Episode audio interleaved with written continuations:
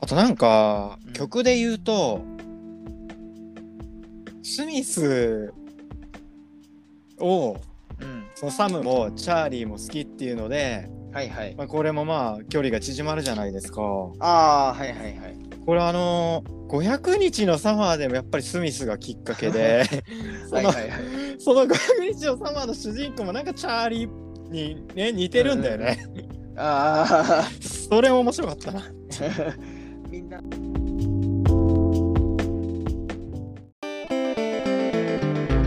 「スティストロって何いつでも営業中」「ブレイク前夜見つかるペパリ中」「植物突き飛ばすため買いに中」「おいでに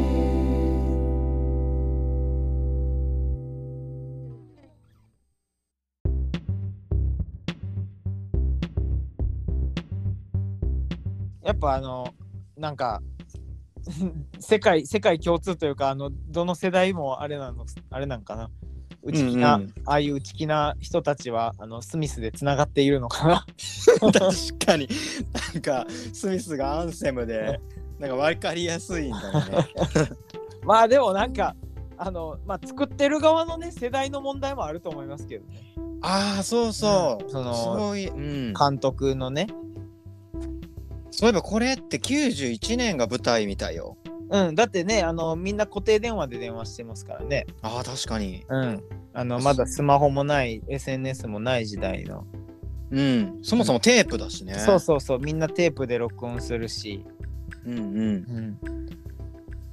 だからまあまあ時代的にもまあまあちょっとこうちょっと昔のインディーロックが好きな子たちみたいな感じなんですかね。うんうんうん。だから流れる曲もそうだし、うん。いやすごいっすね。だから結局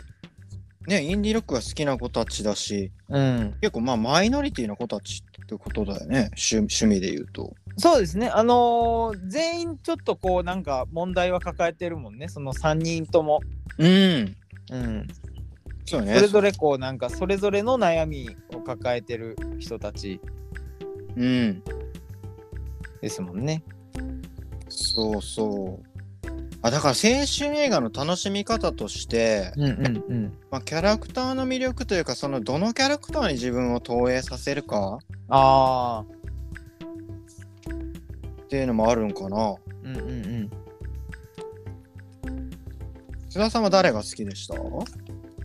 そう俺はねでもやっぱなんかあのパトリックに泣けてきちゃうというかうんうーん辛いエズラ・ミラーねエズラ・ミラーが演じるパトリックうんにねなんか切ないなーってなるっすね確かになんか印象的だったシーンあるあのーあそこですねあの夜そのまあパトリックがまあゲイゲイでねであのーえっ、と運動部のあのーめっちゃイケてる選手と、アメフト部の人アメ気フト者のなんですよそうそうねそうそうえーめっちゃ人気者と実はこっそり付き合ってたんだけどっていうのでうんあのでも、まああのーやっぱりアメフト部のそのマッチョな環境に身を置くその彼氏はやっぱりりこう、周囲にそういうことを知られたくないとそのやっぱり、うんでお父さんも保守的めちゃくちゃ保守的な人だから、うん、まあそのゲイだって分かった瞬間にもうボコボコに殴られて、あのシーンねうん、やっぱそうだよねそうそこがね本当にしんどい辛いところででまあしんどい、うん、その後にそのまあでもそれによってこうあのーそのアメフト部の周りの取り巻きがそのえっ、とパトリックをこういいじめた時にうんまあ、チャーリーが、あのそいつらを全員ボコるんですよね。実は実は喧嘩が強いっていうね。全員をボコったわけじゃないでしょ そんな強ないでしょいやでも強いでしょ。だって全員ぶちのめしてた。あの気がついたら全員ぶちのめしてた。あお前そん強な強かったんかいっていう、ね。でもその後にこうあのパトリックとその、うんチャーリーがそのねあのちょっとドライブしようぜっつってうんうんうん公園に行ってうんでそこでこうパトリックがこうちょっとこう自分のなんか本当に内面を吐露するというかああこううんうんやっぱチャーリーの前ではうんすごい常に明るくうんあのイケてる感じで振る舞ってた彼がやっぱりそこですごくこう弱い部分自分の傷ついた部分をこうチャーリーに見せるみたいなあそことか好きですね。確かになるほどね、うん、だからチャーリーは嬉しかったかもしれないねうんんぐっと近づいたのかもね、うんうんうんいやーいや僕もあのシーン好きで、うんうんまずそうさっき言ったように今まではチャーリーってかすごくかっこいいしムードメーカーでうんうんチャーチャーリーじゃないわパトリックあパトリックパトリックねパトリックごめんうんそうそうだからあーなそのそのシーンの時急に今まではそのパトリックかっこよかったパトリックがうん急にその世間ではやっぱマイノリティっていうかうん決してそういうかっこいい存在ではないんだっていうのをハッとさせられて、うんうんなんかすげえ苦しかったなんか、うんまあ俺たちのパトリックがみたいになっててねそうそうそうで俺が好きなのはその後、えはいはいまあチャーリーがこうえっ、とねまあみんなはボコボコに 意外と強くてボコボコに、はいはするじゃないですか、うんであれはなんなんだかね警察かなんかに連れて行かれたのかな関係者みんなはいはいでチャーリーとうんそのパトリックの彼氏ブレッドうんブレッドくんがああ対面してそこではいはいぽぽつりとブレッドが、ありがとうなってお礼を言うんすよね。はいうん止めてくれてありがとうそうそうそう。ねそこ結構好きで、あわかるわかるブレッドはブレッドで、うん、辛いんで決すしてよ。あいつも辛いんだよ。そうなんだよ。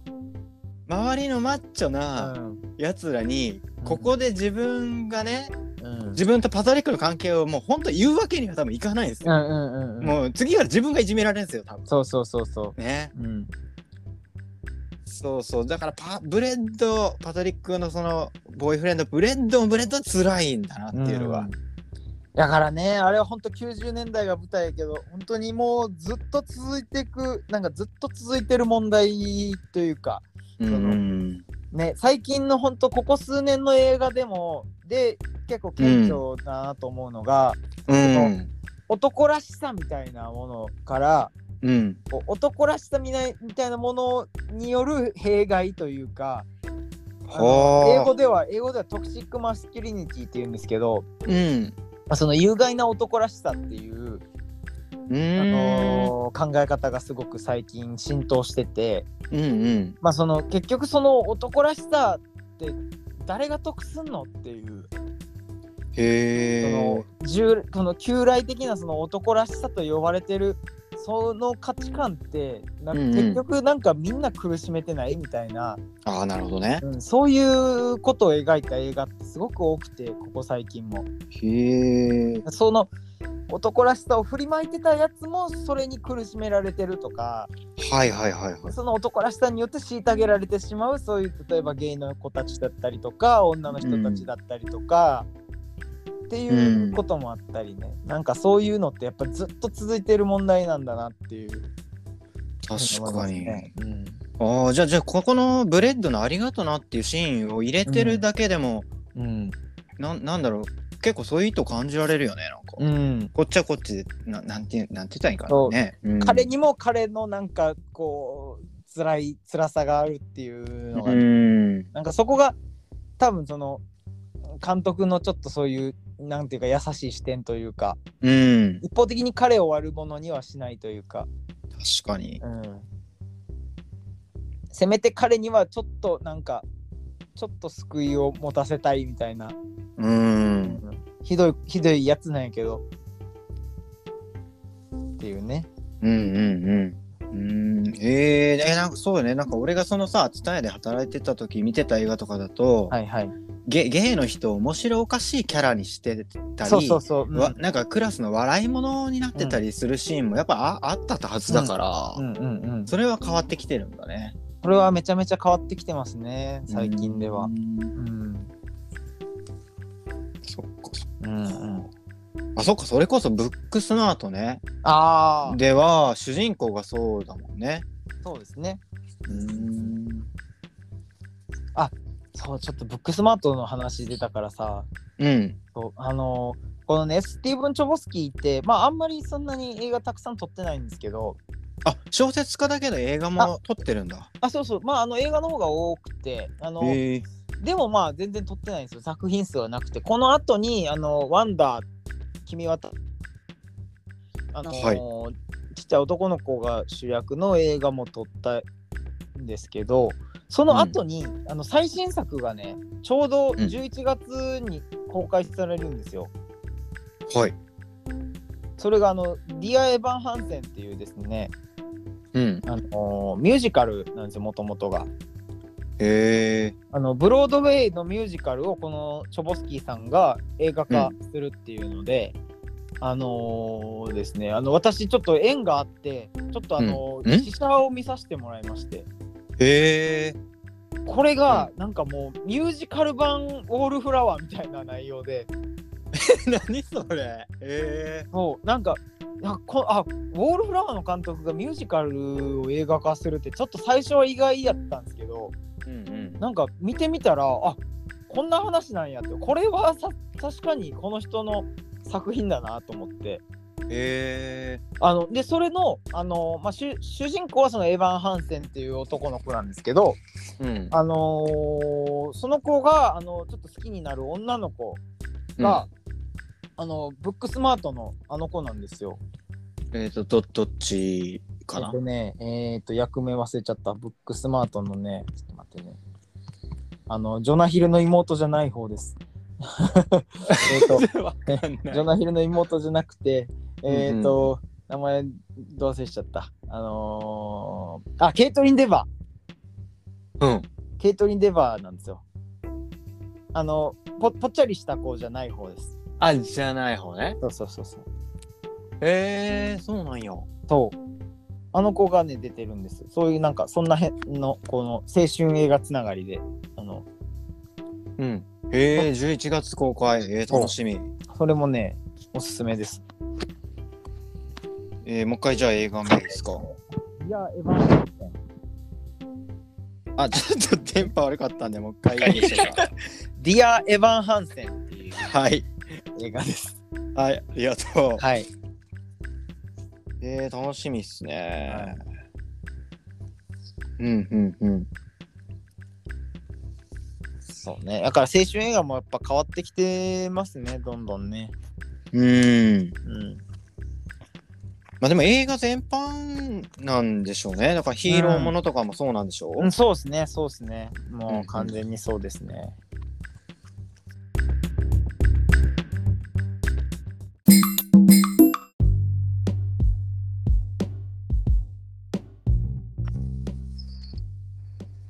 あの僕先生好きでしたね。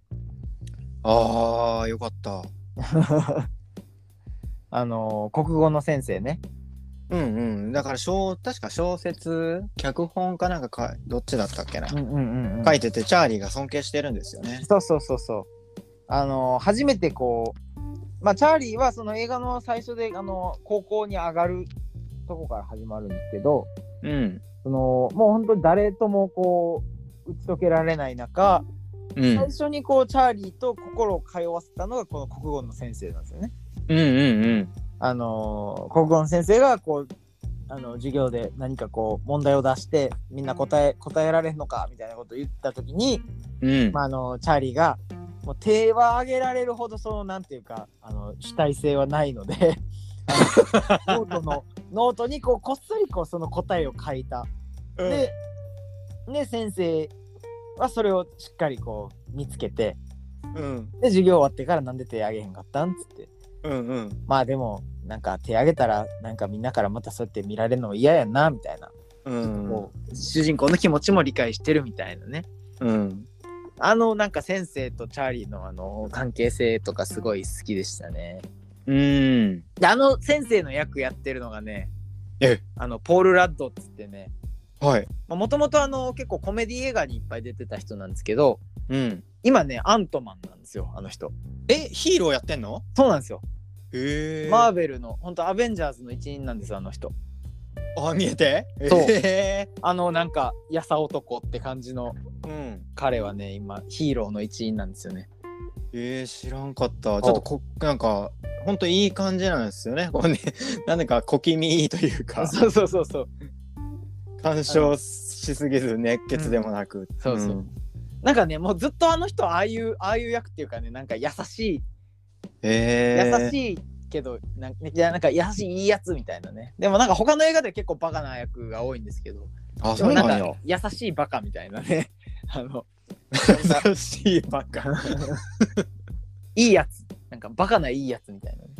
でそのそのキャラのまんまアントマンやってるのがまめっちゃ面白いんですけどえー、面白 い。こうアベンジャーズがどんどんどんどんなんかシリアスな話になっていく中でこうアントマンが出てきたらみんなホッとするみたいな、そういうちょっとムードメーカー的なあのえ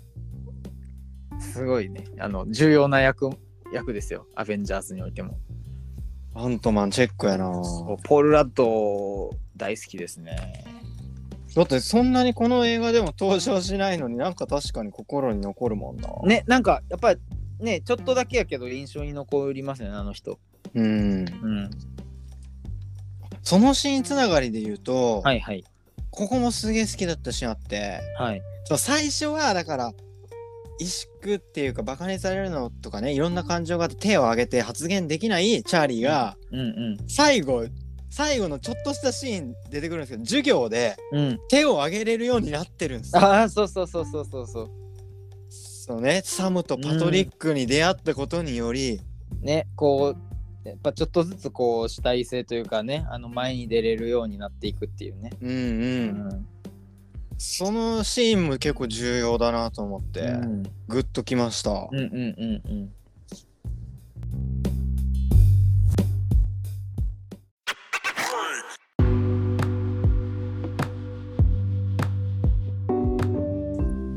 そうそう分からなかったシーンじゃあ質問していいですかえー、俺わかるかなその答えれるかな俺このためにちょっとわざわざ映画見たらすぐネットで考察見てしまうタイプなんだけどう今んはいはいはい日は見てないんでえー、俺答えれるかなそんな本当は 分かんなかったのがまずうんえー、メガネのシーンで分かるかなメガネのシーンってなんだっけえっ、ー、とあれはねハッピーニューイヤーパーティーのシーンなんだけあどはいはいはいはいえっ、ー、とそそののメガネかけたらなんかそのうんよく見えるよみたいなそうそうなんかねなんかねセリフで守ってくれるとかなんか言ってたけどとりあえずチャーリーにサムがメガネを渡すんですよねうんでメガネかけてパーティーに戻っていってうんなんか原因原原えっ、と幻影何幻みたいな、まあああ、の薬でラリってる時ですよねそうそうそうそうあれのメガネの意味ですかはいなんでメガネ渡したのかメガネかけて守ってくれるええんどういうことですか わからないです。ささいやさらに言うとあの雪のシーンではいはい。メガネもらってはい。夜空を映すんですけどはいはいはい。もうほ満満天の星空なんですうよ、んうんうん。もうちょっとファンタジーなぐらいのうんありえない星の量なんですようんうん。あれ何の意味なんかなとかいやーわかんないっす。あのシーンな わかんないんだ俺わかんない結構モヤモヤするんだけどこれは映画を見る上でどうどえー、なんやろうね。あのあまあでもそのあのシーンってほんと薬でもうめちゃめちゃ決まってる状態じゃないですか。ううんでそこでぼんやりこう夜空がうわーってなってる感じが。うんうんまあちょっとこうあのえー、メガネはわかんないですけど、ううんまあこうあの過去のその、まあ、チャーリーはすごいトラウマを抱えてて、うんうんそのトラウマのなんかこうフラッシュバックとかもそこで起こってしまうじゃないですか。うんなんかそういうちょっとこうあの現実となんかそういう非現非現実じゃないけど現現在の現実とその自分の内面とがこうなんかごっちゃごちゃになってしまうみたいなそういうシーンなのかなと思ったんですけど。ああまあよ要所要所になんかそういうシーンがありますもんね、そうそうそう。まああれもねほんと辛いっすよね。うん、うんうんそのチャーリーが持ってるなんていうのいやートラそうウそうトラウマというかトラ過去ウマううんん だからまあこれはもうそのネタバレポッドキャストなんで言っちゃっていいと思うんですけど、容赦ないなはういんいやあのだからうん性的虐待を受けてたんですよね、チャーリーはえっ、とおばさんに、ね、おばさんから、うんそうででもその虐待されてた時っていうのはすごいちっちゃい頃だったからうんそのなんか嫌やなとは思いつつもでもおばさんのことは大好きやしうんっていうのでその自分の中でもそのなんかされたことが分かってなかったんですよチャーリーは。うんうんうんでもなんか嫌やなっていうその傷ついてるなんか心はやっぱあるからうんっていうねだからそのおばさんのことはずっと今でも大好きっていう気持ちがうんなんか残ってるしうんからこそなんかそのえっ、と最後の方でこうチャーリーがパニック発作みたいになるじゃないですかうんうんうんフラッシュバックしちゃうんだよねそうそうフラッシュバックしちゃってお姉ちゃんに電話かけたらうんかけた時に僕がおばさんを殺してしまったんやうん言うんですよね。で僕は、うん実は実はおばさんが死ぬことを望んでしまってたのかもしれないっていうおーあれは本当になんめちゃくちゃ悲しいセリフですよね確かにだからおばさんってだからね加害者のはずでうんでチャーリーは被害者のはずなのに、うんでもまあおばさんにもそのなんかそのひどい目に遭ってきた過去があって傷ついてきた過去があることもチャーリーは知っててうんうんだでおばさんのことは大好きっていう気持ちもあるからうんそのおばさんのことをなんかそのただ責めるだけはできないからうんっていうのであそこで本当にパニックになってしまうんですよね。ああいろんな感情が、うん自分が何をされてきたかっていうのがうんはっきり分かってしまって、うんああなるほどうん、そっかそっかそでもやっぱり、うんそうでも心のどこかではあのおばさんの死を望んでしまう自分がいたのかもしれないってことをあのすごいそこで責めなくてもいい自分を責めてしまうってすごい悲しいことですよねやっぱり。うんうんうんだから結構ねだからそのふ普遍的な青春映画のようでもあり結構そこはヘビーな話うんなんですよねこれ実は。確かに、いやその辺の感情結構むずいっす、うんむずいがとこではある本当になんかただのそのなんか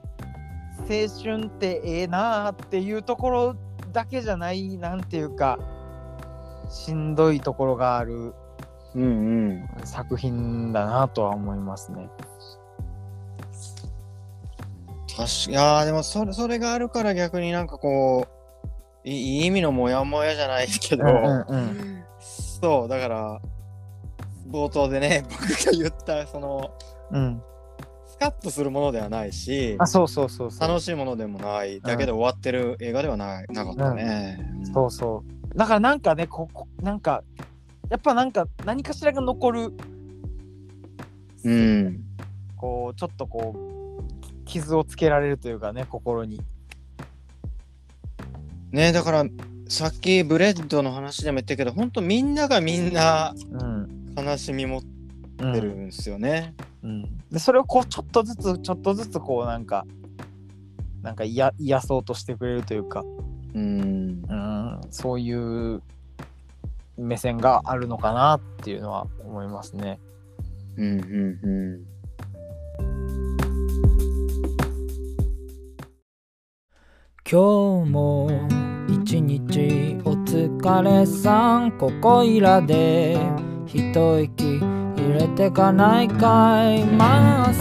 ってお茶でも飲んでってよホリデーレディオ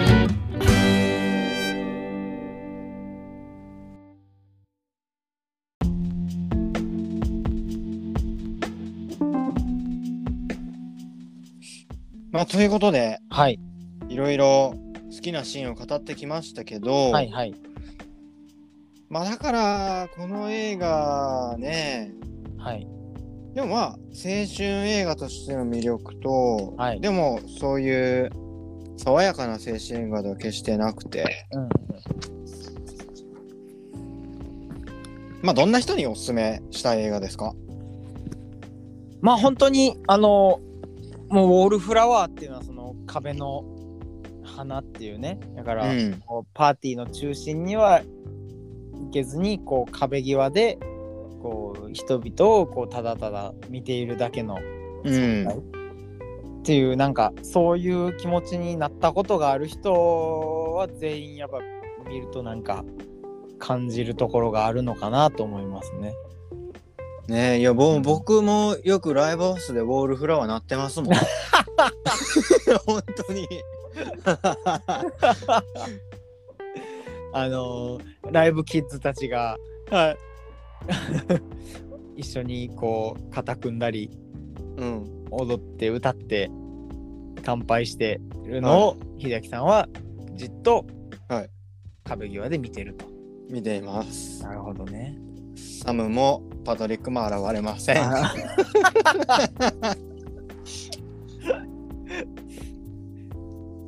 ーねでもでもそうやってあのライブハウスで、あの楽しそうにしてる子たちも他の世界ではウォールフラワーなのかもしれないよっていう なるほどねそっかそうそいうっことなかんそでうそすよういう想像力が大事だねね、うん、そういうことなんですよね。そうだそうだ本当これね本当だなんかまあはみ出し者たちのあれにようこそっていうセリフもありましたけどうんううんんうん、あーそこあそこ良かったですねあそこもねあそこもいいんですよあみんなはみ出し者だったんだっていうねほん楽まやねしそうにしてるけど、なんか他一歩一歩外に踏み出せばまた全然ねポジポジションが全然違うんだなっていうのはなんかありますよね確かにだって、うんサムとパトリック登場時もただのイケメンイケガールが現れただけですからね、そこからでも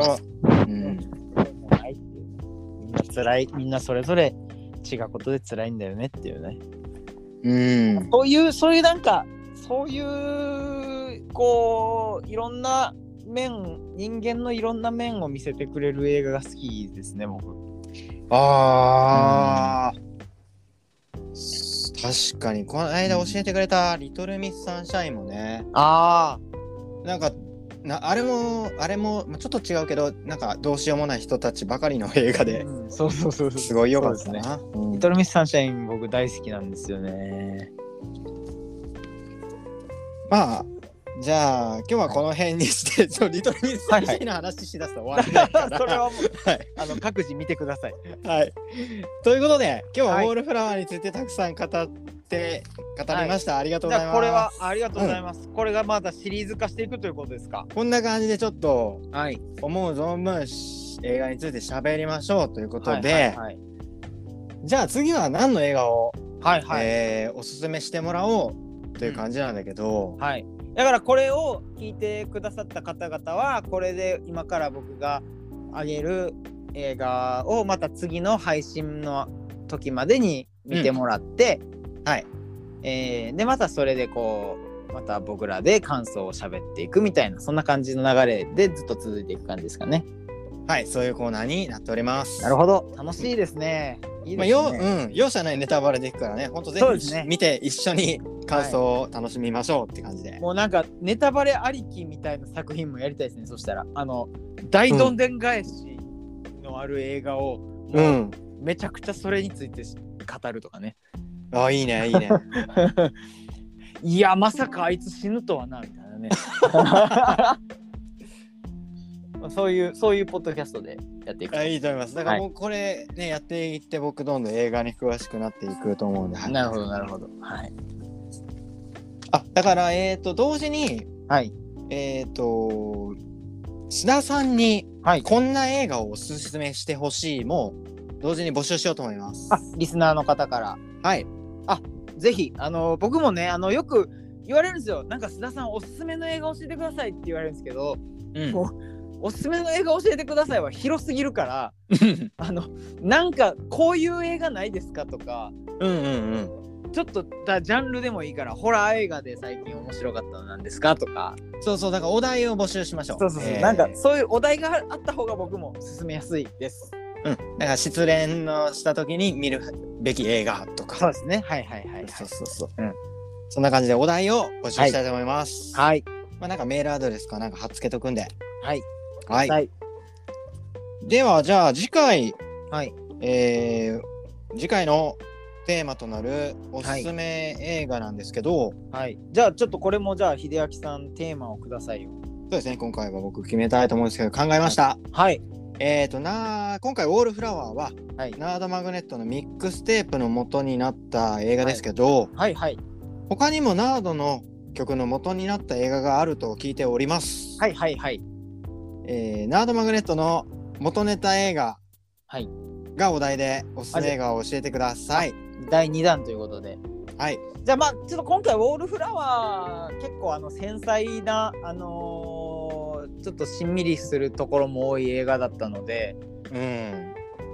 ちょっと笑えるやつにしようかなと思います。あいいですね。はい、ということで、えっとじゃあ次回は、えー、50回目のファーストキス。おお。あのこれあのすみません気をつけていただきたいのがあの、はい50回目のファーストキス、えっと2000あのアメリカの映画なんですけれどもこれ、はいあの割と最近日本でリメイクされているんですが、はいあのそっちじゃないです。あそっちは見ちゃダメなんですね。そっちのことを言ってるわけではないですね。はい、アメリカ映画のあのアダム・サンドラーとドリュー・バリモアが主演の、えーアメリカ映画の方の50回目のファーストキスをぜひ見てください。おお。これね実は僕、はい、ほんと多分それこそ10年以上前に見たことは多分ある。あああるけどもうはいはい全く、全くと言ってほど覚えてないし。うん。まあ、コメディ好きやったらね、あの海外のコメディ好きやったらアダム・サンドラーはやっぱ通りますよね。そうなんですよ。あの、メリーに首ったけ、あ、メリーに首ったけのこコれンビ出てなだい、よ出てね。ない、うん出てないよ。あ、出て あれ出て出てなくないあれ出 てないか。あれウどうやったいや、出て出てる出てる。ああれの出てるしあ、ごめん、違うあウェ。ウェディングシンガーだ。ェ 全然違うやんけ。違うか、出てないか。ウェディングシンガー、まあまああウェディングシンガーもドリュー・バリモアとアダム・サンドラーですね、そういえば。あー、そっかそっか。ああ、そうだそのコンビだよね。そうそうそうそじゃあ、それ、まあ、覚えてないんで、う。一は回い。見ます。で、あのー何の曲かは言わないんで、あのー秀明さんはその映画をもう一回見て、うんナードマグネットのあのディスコグラフィーをちょっとおさらいしていただいて、あのはいどの曲が元になってるのかあ、どの曲がそうなのかっていうのを当ててください。あ、予想するんだ。はい。考えてみてください。ちなみに今、全然わか んない。うん。あんま最近の曲ではないです。ああ、なるほど。はい、ヒント。なんやろうな。はい。全然わからない。はい、まあ、こわれはかちょっっと映画見た後にちょっと考えていただければとた。思いわまかりました。す。はい。じゃあ次回は50回目のファーストキステーマにはいおしゃべりしたいと思います。はい。お願いします。はい、じゃあ今回は映画、えーウォールフラワーについてしゃべりました。ゲストはナードマグネット須田さんでした。はい。ありがとうございます。じゃあまたまたね次回もよろしくお願いします。はい、どうも。はい、さよなら。なら。